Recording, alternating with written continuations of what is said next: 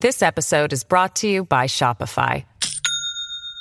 Do you have a point of sale system you can trust, or is it a real POS? You need Shopify for retail. From accepting payments to managing inventory, Shopify POS has everything you need to sell in person. Go to shopify.com slash system, all lowercase, to take your retail business to the next level today. That's shopify.com slash system. There's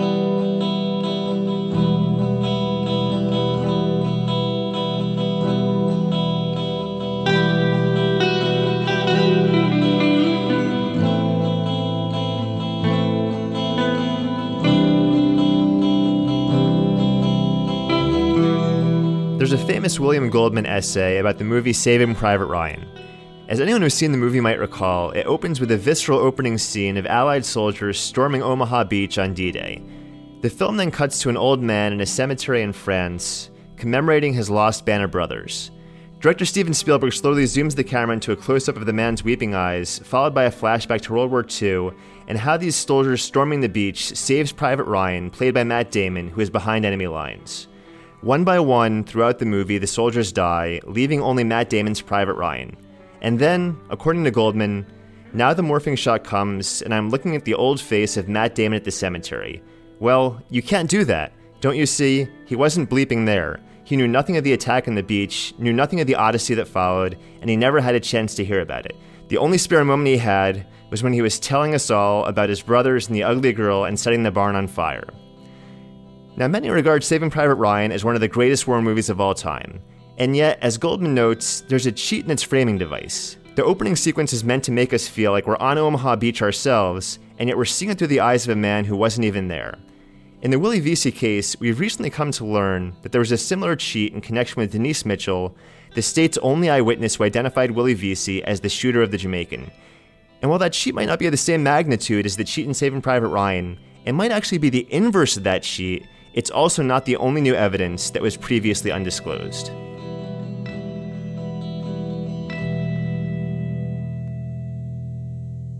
We aired our last episode on the Willie Pee Wee Veasy case on November 13th. At the time, we noted that the Pennsylvania Innocence Project had gotten new evidence in his case that had led them to file for a new trial.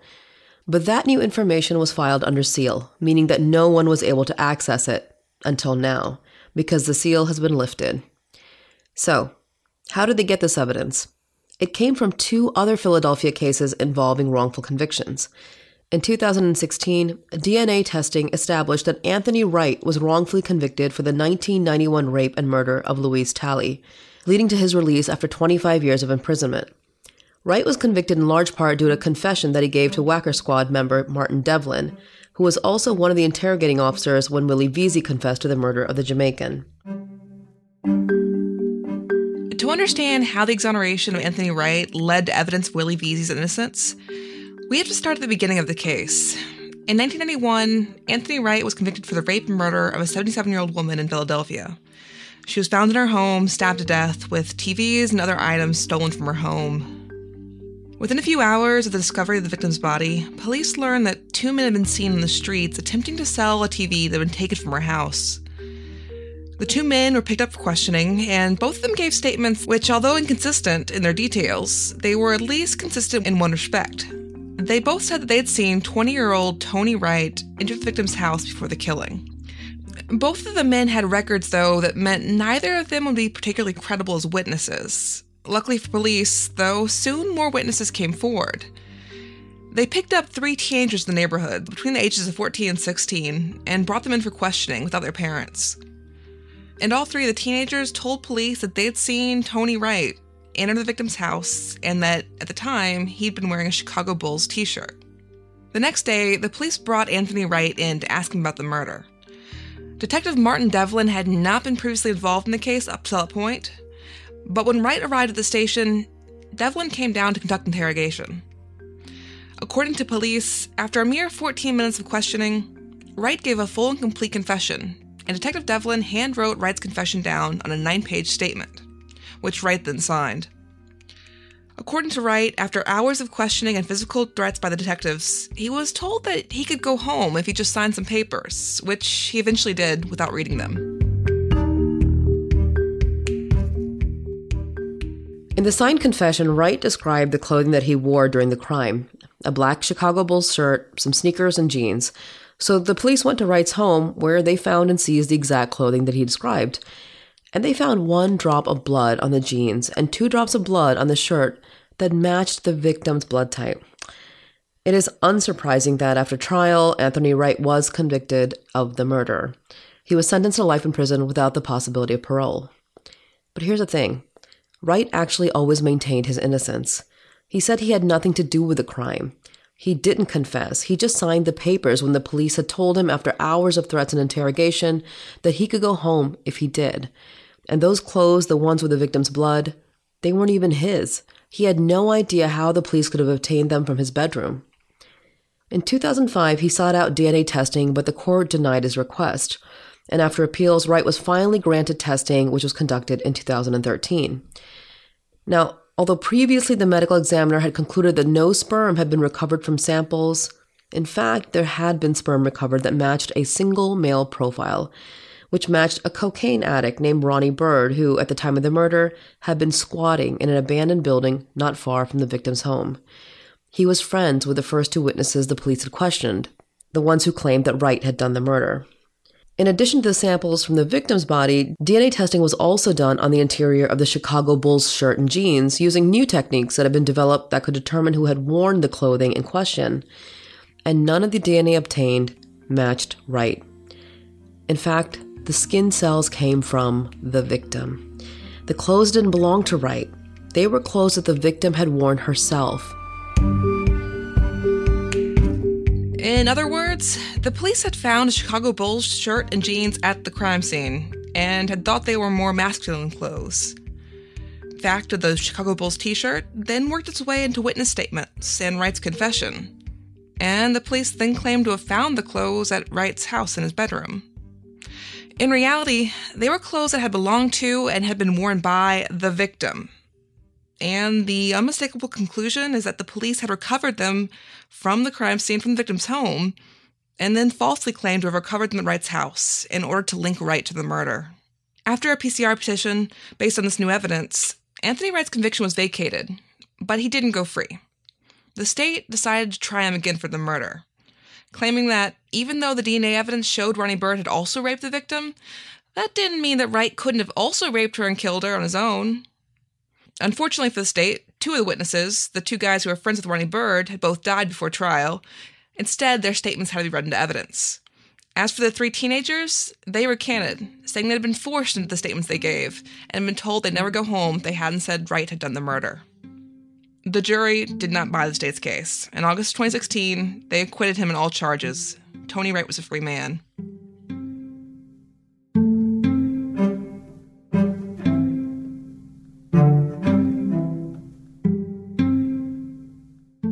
Audiobooks are great for helping you be a better you. Whether you want to feel healthier, get motivated, or learn something new.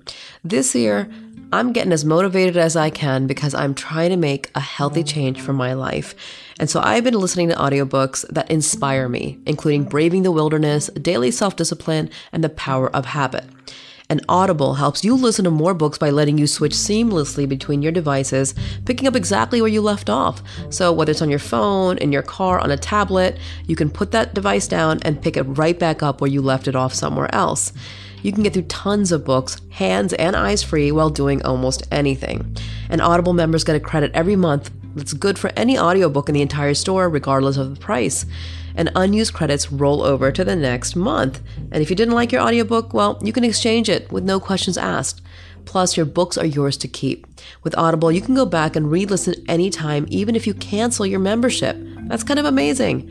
So start a 30-day trial and your first audiobook is free. Once again, get your very first free audiobook with a 30-day trial membership by going to audible.com slash undisclosed or texting the word undisclosed to 500 500 and getting started today. Audible content has an unmatched selection of audiobooks, original audio shows, news comedy, and what I'm looking for inspiration. So this year, get inspired along with me. That's audible.com slash undisclosed, or once again, text the word undisclosed to 500 500.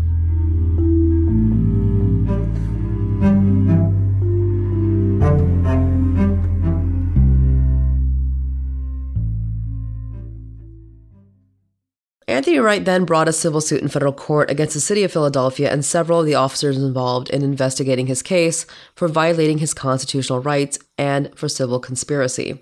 As part of his claims, he alleged the Philadelphia Police Department had, quote, engaged in a pattern and practice of unconstitutional misconduct in homicide investigations, including the fabrication of evidence, coercion, and suggestion of false statements from witnesses and suspects, and suppression of exculpatory evidence. In order to prevail in his civil rights claims, Wright had to present evidence that the government had engaged in this pattern and practice of constitutional violations. And in discovery, he requested that defendants produce records related to several other cases in which Wright alleged similar misconduct happened. And one of those cases was the case of Willie Veasy. Like Tony Wright, Willie Veasy had been interrogated by Detective Devlin. And like Tony Wright, Willie Veasy had signed a confession. And like Tony Wright, Veasy had claimed he'd been physically coerced into giving that confession.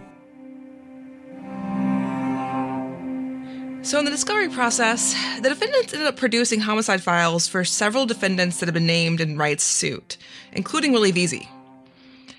But after producing these files, after producing records related to Veasy's case, among others, the defendants realized they'd made a little mistake. Under Pennsylvania law, those files were considered confidential and should only have been produced to Wright under confidentiality restrictions. Unfortunately, the defendants had forgotten to do that and now sought to have those documents retroactively declared confidential. Doing so would have prevented Wright from showing those newly obtained files to anyone else. It was too late, though. Wright's attorneys had already shared the files from Veasy's case with his attorneys at the Pennsylvania Innocence Project. Doing so had been necessary because Wright's attorneys had no way of understanding themselves what the files meant or any significance they might have. And in order to find out if there was any exculpatory material in the files, Wright's attorneys needed to consult with the people who knew those files the best, and that would be the attorneys working on those cases. And when Veasy's attorneys reviewed the files that Wright had obtained in discovery, they found that yes, there was in fact exculpatory evidence in the files that had never been released before. Veasy's attorneys then filed a motion based on this new evidence. And when that happened, the state of Philadelphia objected, saying that Veasy had no right to use evidence obtained in a civil case in a federal court, and a motion to overturn his criminal conviction in state court. So, in the Wright case, back in federal court in civil suit, they sought an order from the court which would compel Veasy's attorneys to give back the evidence that Veasy had been wrongfully convicted and be prevented from using that evidence in his defense. In other words, even though Wright's civil case had uncovered evidence of Brady violations in at least two cases, including Veasy's, those records were confidential under Pennsylvania law, and the court should order the Pennsylvania Innocence Project to give back all copies of the homicide file they had.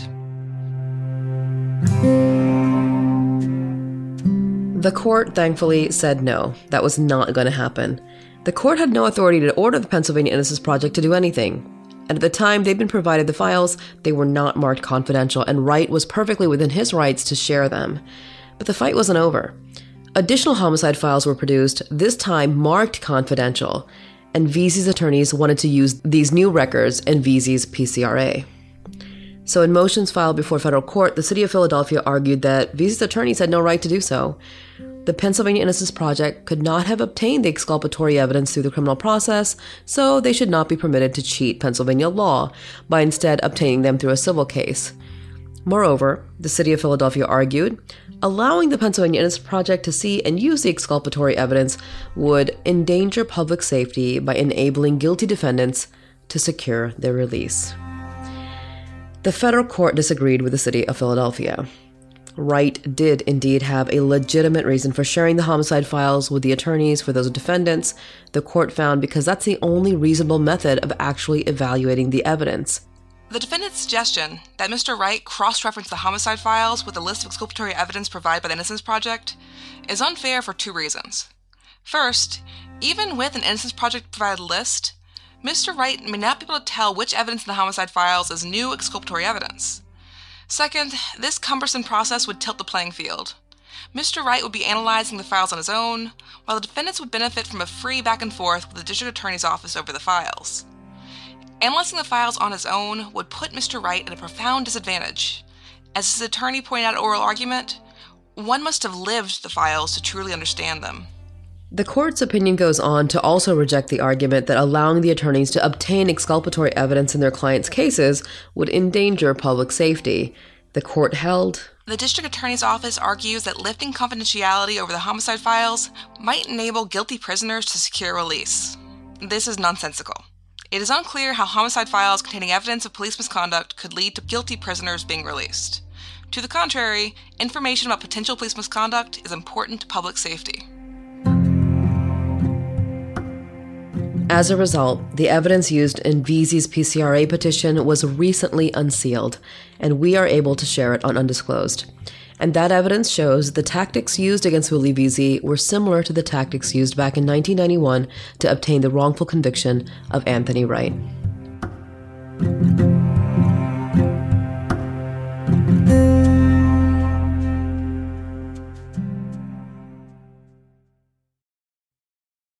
So let's start by recapping what happened in Willie Veasy's case.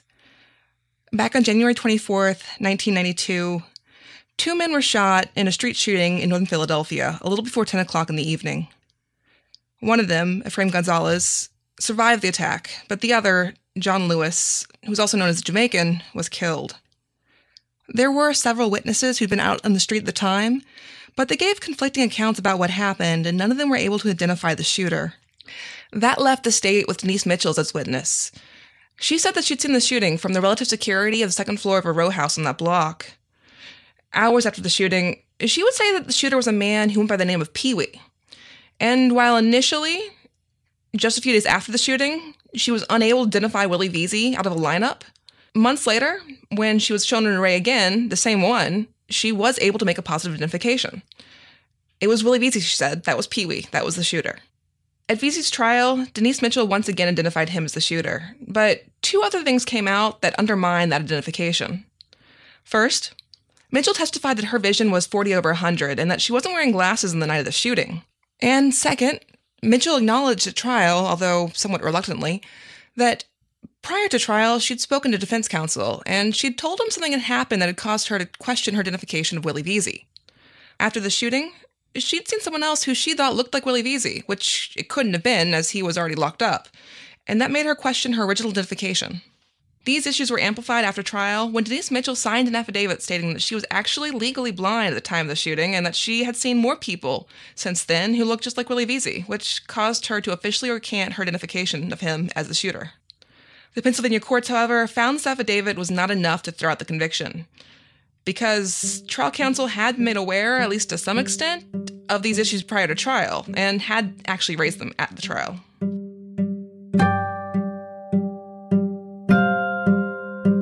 Simply put, the same can't be said about the undisclosed information contained in Veasy's homicide file, which again was not turned over to trial counsel in any way, shape, or form. The first new document from this file that's just been turned over now is the investigation interview record for a witness named Cassandra Hayward, who was interviewed just hours after the shooting of the Jamaican. Here are the key portions of that interview. Cassandra, did you see the shooting? No, but I heard about it from Denise Mitchell. I was on the phone with Denise Mitchell, who's my stepsister, when the shooting happened. Denise told me she was outside when it happened and she was almost shot. Denise told me that John was dead and she saw almost his whole head smashed. She said there were two guys shooting out of windows in the red car, and she said someone in a brown and rust car shot the guy in front of her house. She gave the cops a sheet to put on the Spanish guy while he was lying on the ground. Is John known by any other name? Yes, they call him Jamaica. Did you hear anything about who did the shooting? Yes, I got to the scene. I heard from people in the neighborhood that the Red Mercury car is known as the Stick Up Boys, and they have been in the neighborhood sticking up people before. I heard that they've been sticking up people for a while. They are from across the track around 11th Street. Now, simply put, the existence of this previously undisclosed interview is a bombshell, and it really could have been used in so many different ways at trial if it had been turned over to the defense. First, it directly contradicts Denise Mitchell's claim that she was upstairs in her row house when the shooting took place, which would likely cause any juror to question the credibility of her entire accounting of the shooting. Second, it indicates that Mitchell said there were two cars with a shooter or shooters, which fundamentally contradicts every other accounting by every other witness in the case. No one besides Denise Mitchell has ever said that two cars were present. And while Mitchell did say in her police interview that there were red and gold cars in the street, she never said the gold car was involved in the shooting. But according to Hayward, Mitchell not only said that a brown and rust car was present, but also someone in that car and not the red car actually shot Efrain Gonzalez. Beyond these inconsistencies with Denise Mitchell's other accountings, what Mitchell told Hayward also contradicts the simple one car robbery contained in both Willie Veasy's confession and the state's narrative at trial.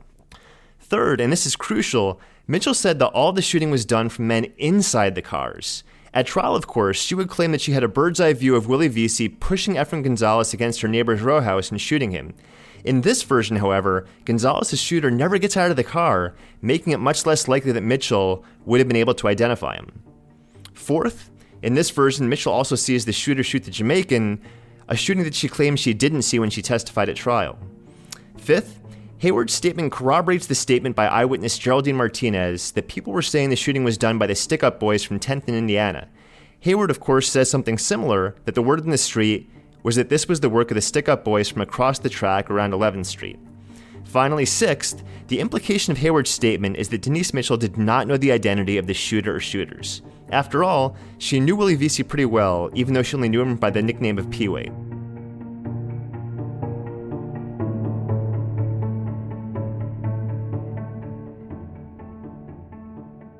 Are you hiring? Every business needs great people and a better way to find them. Something better than just posting your job online and praying for the right people to see it. ZipRecruiter knew there was a smarter way, so they built a platform that finds the right candidates for you. ZipRecruiter learns what you're looking for, identifies people with the right experience, and invites them to apply to your job. These invitations have revolutionized how you find your next hire. In fact, 80% of employers who post a job on ZipRecruiter get a quality candidate through the site in just one day. And ZipRecruiter doesn't stop there. They even spotlight the strongest applications you receive so you never miss a great match. The right candidates are out there, and ZipRecruiter is how you find them. Businesses of all sizes trust ZipRecruiter for their hiring needs. And right now, my listeners can get ZipRecruiter for free. That's right, free.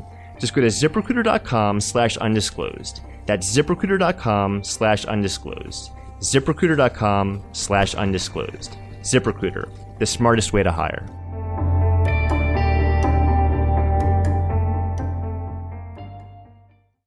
I spoke to Willie Veasy's trial attorney, Jules Epstein, about his take regarding this undisclosed interview. This is you and me talking, is it right? When I did homicide trials, mm-hmm. uh, I'd actually have to sit down. First of all, I'd want to know this because I know she's telling different stories. And then I, I know you know this, right? So I had a an on again, off again talking relationship with Denise, right. although she crossed me up at trial. Um, but she answered my calls, and you know, this bull she gave at trial that I was harassing her. I'm a pretty nice guy. it's not how I play. Um, but I could have asked her about this at a minimum, and then at least consider the option of calling Cassandra as you say, it's sort of a double edged sword. It's a contradictory accounting, but it also does place her closer to the shooting than her accounting at trial. Right. Now, having said that, at the end of the day, and again, I have to go back through all the other discovery, it might fit into a good trial narrative, right? That this is what, because the first time she doesn't identify him, right? And there's obviously some pressure being put on her. The cops are trying to resolve a case you know, who's she going to talk more naturally to? The police? Or maybe she didn't want to admit being out on the street? Who knows? So this is great, right? Monday morning quarterbacking 25 years later. Um, I could have woven that into a more coherent story. Mm-hmm. Whether at the end of the day I would have or would have said, no, I like her upstairs with 40 over 100 vision. right? I, I, that's a hard one. That's different from should this have been disclosed? And then, you know, should a jury have heard it? Maybe. That said, a second new document from Willie Veasy's homicide file indicates that Denise Mitchell might actually have known or at least been made aware of the shooter. This document is a police activity sheet dated February 7th, 1992. In relevant part, it states that on Thursday, February 7th, 1992, Detectives Yastrzemski and Santiago returned to the scene and re interviewed witness Denise Mitchell, black female. Above stated, as she did in her initial interview, that a male known to her only as Pee Wee was the male that she observed shoot Ephraim Gonzalez after first robbing him. Further stated that she tried but could not find out the male's real name. Further stated that she heard that the shooter and accomplices hung out around the 5th and Westmoreland Streets area. Above also supplied the name of a male known to her as Marshall, who lived in the 600 block of Russell Street, as being a friend of the homicide victim and who supposedly knew who the perpetrators were. Now, as a point of reference, the intersection of 5th and Westmoreland Streets is south of the scene of the crime, on the literal other side of the Amtrak tracks, and Willie Veasy lived and was generally known to hang out in the area north of the shooting. So, this previously undisclosed interview reveals that Denise Mitchell gave information implicating someone else in the crime. And indeed, this is not something the detectives dismissed out of hand. This takes us to a third previously undisclosed document. Another police activity report states Detectives Yastrzemski and Santiago were contacted by a black male, Marshall Wall, a friend of deceased John Lewis, whose house was visited by detectives on February 7, 1992. As a result, detectives returned to his residence and were advised that he heard that a male known to him as David was involved in the shooting of John Lewis. Added that this information was from talk on the street.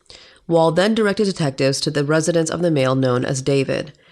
Detectives conducted a fish file check and found that a David Sims, black male 30, resided at that location. Record check shows that male has four priors, all for auto theft.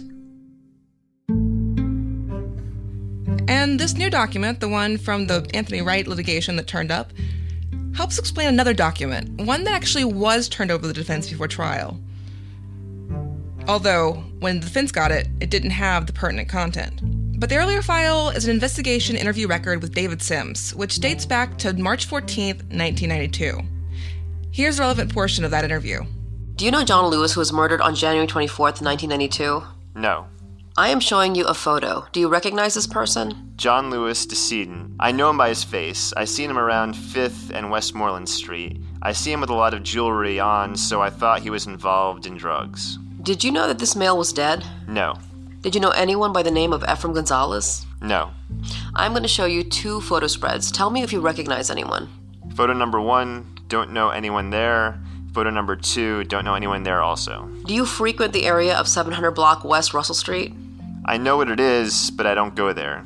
Do you know anyone who owns a red Datsun with black louvers in the back window? No. Do you know of anyone who lives in the area of the 700 block Russell Street? My friend Tito, his brother in law, lives there. That's two brothers in law. One is named Angel and the other is named Cano. I'm showing you two photos. Tell me if you recognize anyone. Jose Rosario, that's Cano. Angel, that's Angel. Tell me what you know about both Angel and Cano. I know them through Tito. I wash Angel's car. He brings it around my house and I wash it. I know Cano from being with Angel. Now, the defense had this file before trial, but they ended up not using it. But it's hard to blame them or find any fault in the decision not to do so.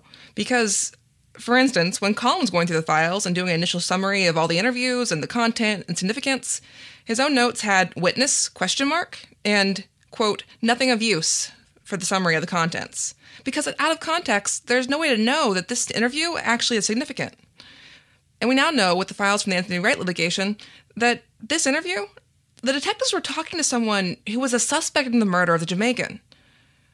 Still, that also raises questions here because if the police were questioning someone they thought was guilty of the murder, why were they questioning him this way?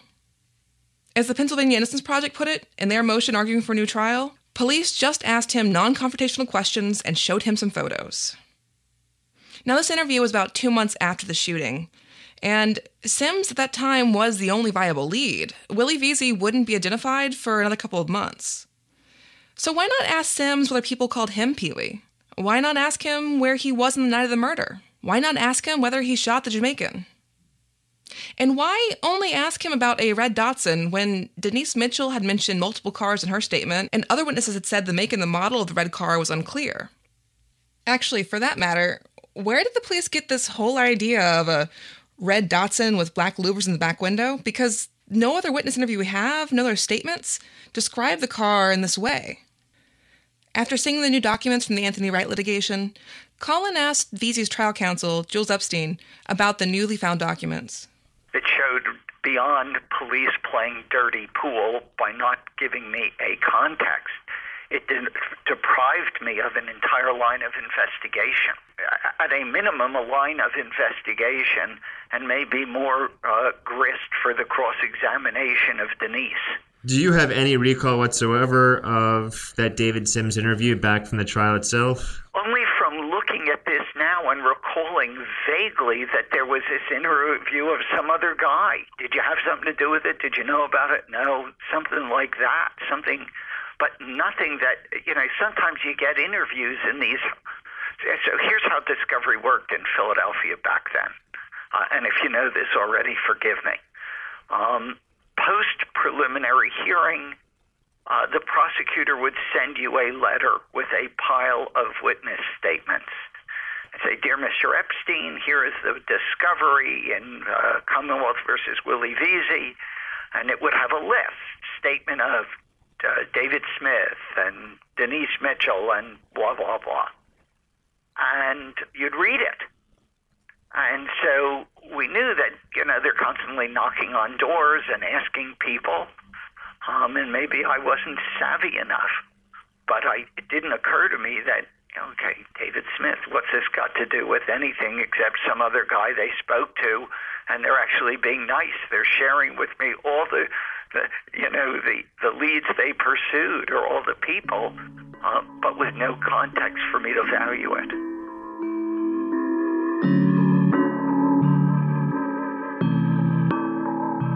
When it comes to your health, brushing your teeth is one of the most important parts of your day. And Quip knows that. They've combined dentistry and design to make a better electric toothbrush. With Quip, you don't have to worry about getting new brush heads or toothpaste because they're delivered right to your door on schedule. So you replace your brush on time and have better oral hygiene at an affordable price with the sleekest design you've ever seen for an electric toothbrush. Quip is the new electric toothbrush that packs just the right amount of vibrations into a slimmer design at a fraction of the cost of bulkier traditional electric devices. And guess what? I've been traveling with it. It's great to travel with. And it has guiding pulses that alert you when to switch sides, making brushing the right amount just effortless. Quip also comes with a mount that suctions right to your mirror and unsticks to use as a cover for hygienic travel anywhere. And like I said, I've been traveling with it, or you can even take it to your gym, and it's a great carry on. And because the thing that cleans your mouth should also be clean, their subscription plan refreshes your brush on a dentist recommended schedule. They deliver a new brush head every three months for just $5, including free shipping worldwide. Quip is backed by a network of over 10,000 dental professionals, including dentists, hygienists, and dental students. Now, most toothbrushes don't get named within Time Magazine's Best Inventions of the Year, but Quip did. So find out for yourself why.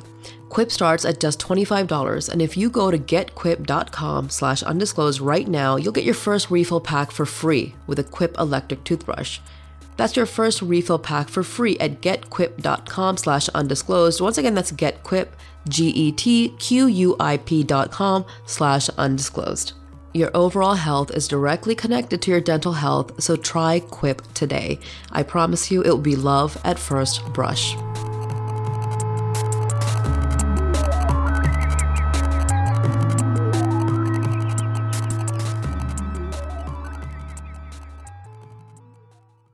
Returning to the question of where the police got the description of the red Datsun, that takes us to the fourth previously undisclosed document in Willie Veasy's homicide file.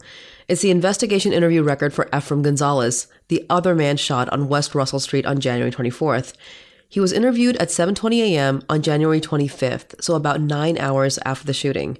Here's his long description of the shooting. I met Angel about 2 days ago and one of the guys asked Angel if I could sell weed for Angel. The arrangement was for me to sell right there where I got shot. I had just started selling weed yesterday. I was selling dime. I hadn't gotten to sell any. Just before I got shot, I was right across the street talking to Angel, and I just walked across the street to start selling. I was there for about 10 minutes when this red Datsun with black louvers in the back window pulled up to the middle of the block. A black guy got out of the passenger side of the car and walked back down to me. This dude said he wanted to buy seven bags. I took the bags out, and the dude went up to the car and told the driver to go around the corner to let traffic go by.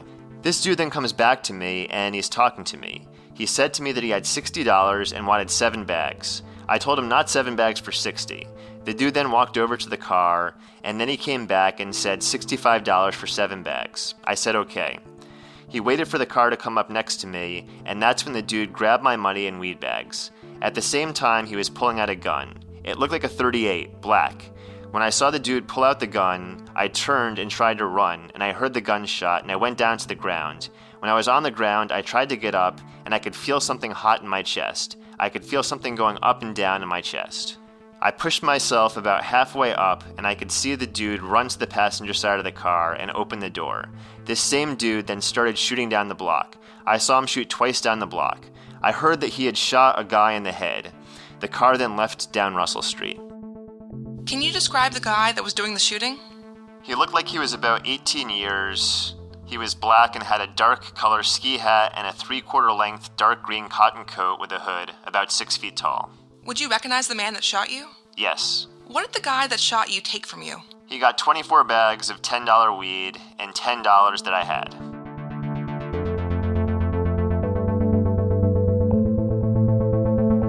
There's clearly a ton of important information from this interview that could have helped Willie Veasy at trial. First, in his confession, Willie said that his share of the robbery proceeds was $150, and yet here we have the victim himself saying that only $10 was taken from him. Second, Efraim Gonzalez describes his shooter as an 18 year old, while Willie Veasy was 26 years old at the time of the shooting, which is a significant difference. Third, Gonzalez describes the shooter wearing the same three-fourth length jacket that other witnesses said was worn by the man who had come by 700 West Russell Street earlier in the day to sell jewelry, and who definitely wasn't Willie Veasy. And then there's the last aspect of this, which is frankly baffling. Mere hours after the shooting, Gonzalez says that he spoke to his shooter at close range on two separate occasions and that he would recognize the man that shot him. And yet, he didn't testify at Willie Veasy's trial, and there's no indication from the homicide file that he was ever asked to identify Willie Veasy. There's also no indication that there was ever any effort to locate Gonzalez after January 25th, and while Gonzalez later died, he was alive at the time of Veasy's trial. Once again, here's trial counsel Jules Epstein on this new evidence. Well, a couple of things. One is, had I been able to track him down, I would have followed up on this. Number two, it is remarkably suspect that they didn't go to him with a photo at some point. Now, unless they truly, truly couldn't find him, but I don't recall seeing efforts about that in the activity logs. So it's like, what didn't we know that we still don't know? The other thing is, this is always a risky proposition, but sending out my own investigator to try and find him and show him Willie's picture. So, what's going on here? I mean, in this case, Willie Veasy had a pretty solid alibi, and the state's only eyewitness putting him there was pretty shaky. So, are we to believe that the cops had a surviving victim of the shooting and they never made an effort to have Gonzalez identify the man they thought was the shooter? And usually the default position would be to take the state at its word on this, but how can we possibly do that in this case? Because we know the state failed to turn over the statement of the surviving victim, key evidence relating to the only alternate suspect, and not one but two different statements calling into question their only witness identification of Willie Veasy. And the state didn't even turn this over to Veasy's team on their own. It took another man establishing that he was wrongfully convicted for this evidence to be turned over, over their strenuous objections.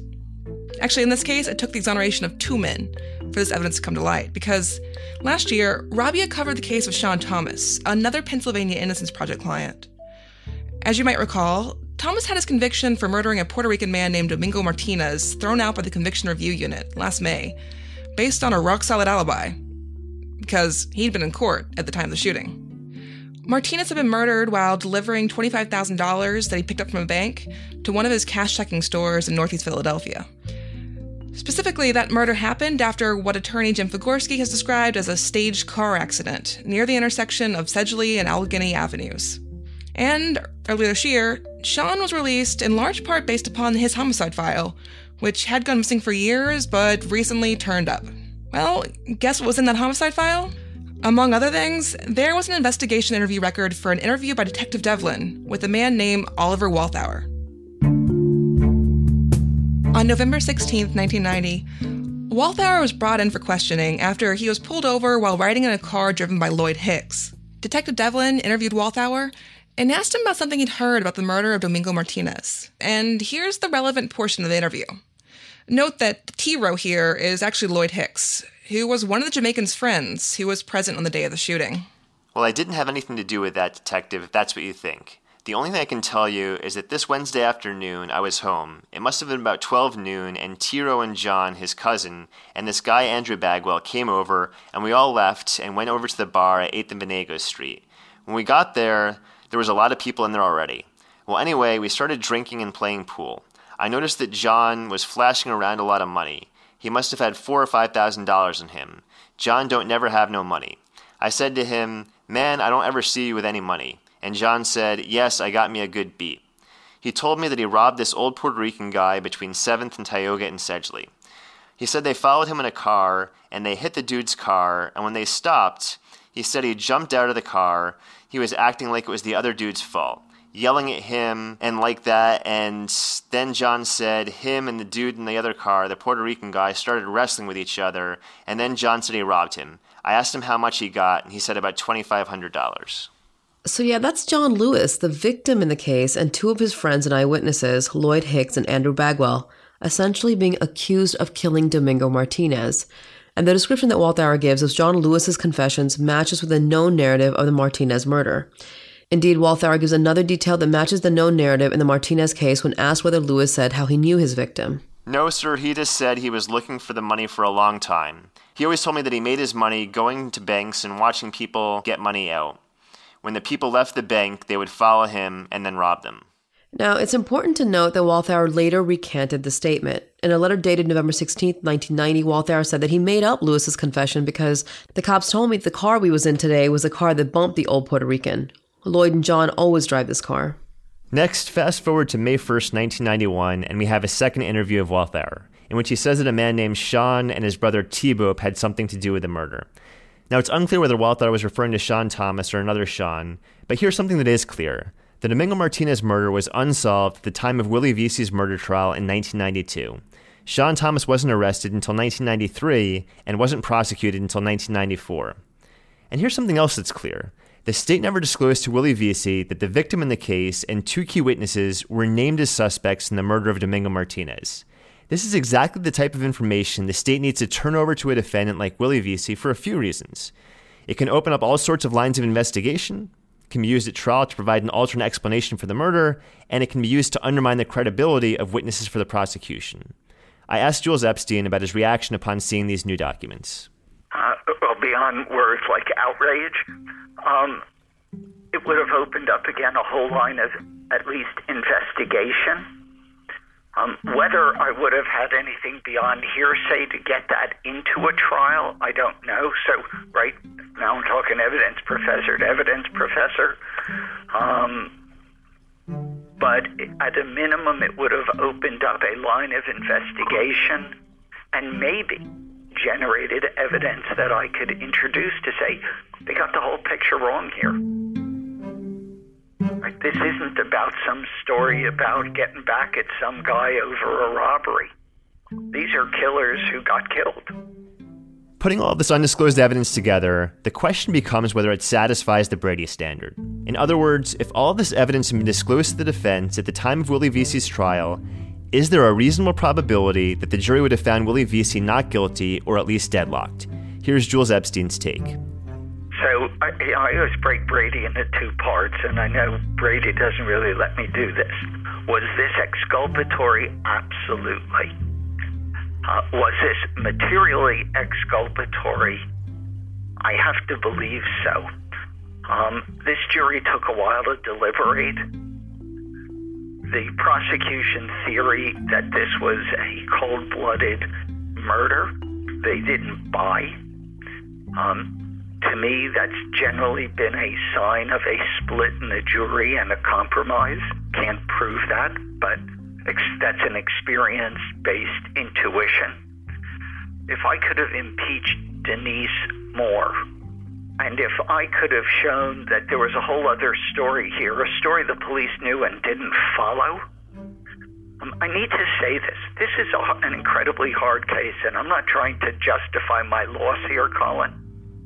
Um, I was trying a false confession case in the early 90s when false confession research was not where it is today and where false confession awareness was not um, where it is today. Again, trying to be intellectually honest, the hardest thing to argue against is a confession that they got in about 45 minutes to an hour with no black and blue marks, right?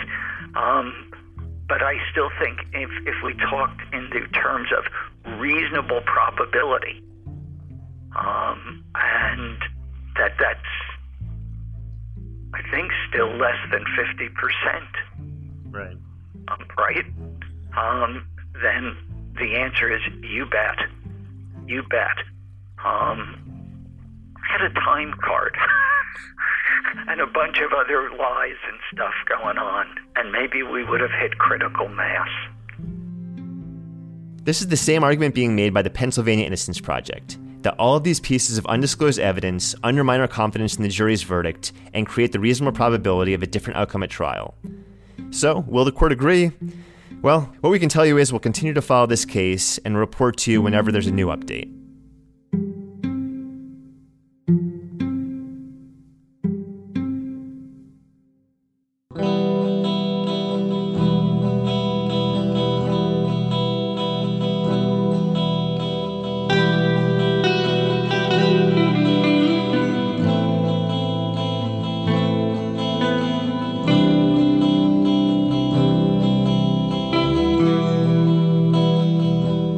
Big, big thank you to everybody who made this very important series possible. I have to begin by thanking the folks at the Pennsylvania Innocence Project Marissa, Riley, Jim. You guys do amazing work and your entire teams. Thank you to Mito Talhan as our executive producer. Thanks for keeping us going. Baluki, thank you so much for designing our logo. A big thanks to Patrick Cortez and Ramiro Marquez for our theme music. Thank you to all of our sponsors for making it possible for us to come back week after week. Audio production is done by Rebecca Lavoie of Partners in Crime Media, and she is the host of one of my favorite podcasts, by the way, Crime Writers On. Do not miss it. Definitely check it out. Don't forget to send any questions you have to us over Twitter and use the hashtag UDAddendum to tag those questions so we can respond to them in the addendum. Uh, and don't forget to follow us online on all our social media. Our handle is at undisclosed pod. That's Instagram, Facebook, and Twitter. Thanks so much for listening.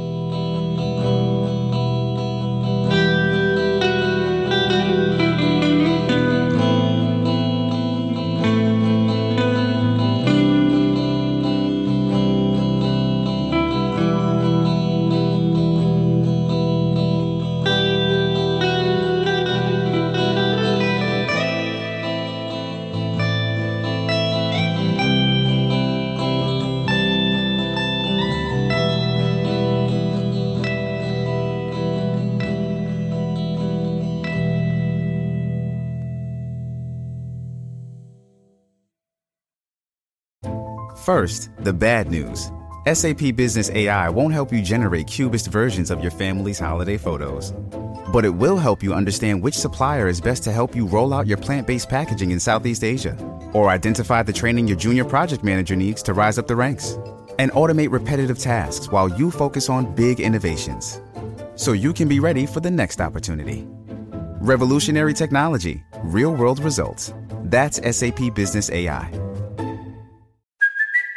It's Kaley Cuoco for Priceline. Ready to go to your happy place for a happy price? Well, why didn't you say so? Just download the Priceline app right now and save up to 60% on hotels. So, whether it's Cousin Kevin's Kazoo concert in Kansas City, go Kevin, or Becky's Bachelorette Bash in Bermuda, you never have to miss a trip ever again. So, download the Priceline app today. Your savings are waiting. Go to your happy place for a happy price. Go to your happy price, Priceline. First, the bad news. SAP Business AI won't help you generate cubist versions of your family's holiday photos. But it will help you understand which supplier is best to help you roll out your plant based packaging in Southeast Asia, or identify the training your junior project manager needs to rise up the ranks, and automate repetitive tasks while you focus on big innovations. So you can be ready for the next opportunity. Revolutionary technology, real world results. That's SAP Business AI. This episode is brought to you by Shopify. Do you have a point of sale system you can trust, or is it a real POS. You need Shopify for retail. From accepting payments to managing inventory, Shopify POS has everything you need to sell in person. Go to shopify.com slash system, all lowercase, to take your retail business to the next level today. That's shopify.com slash system.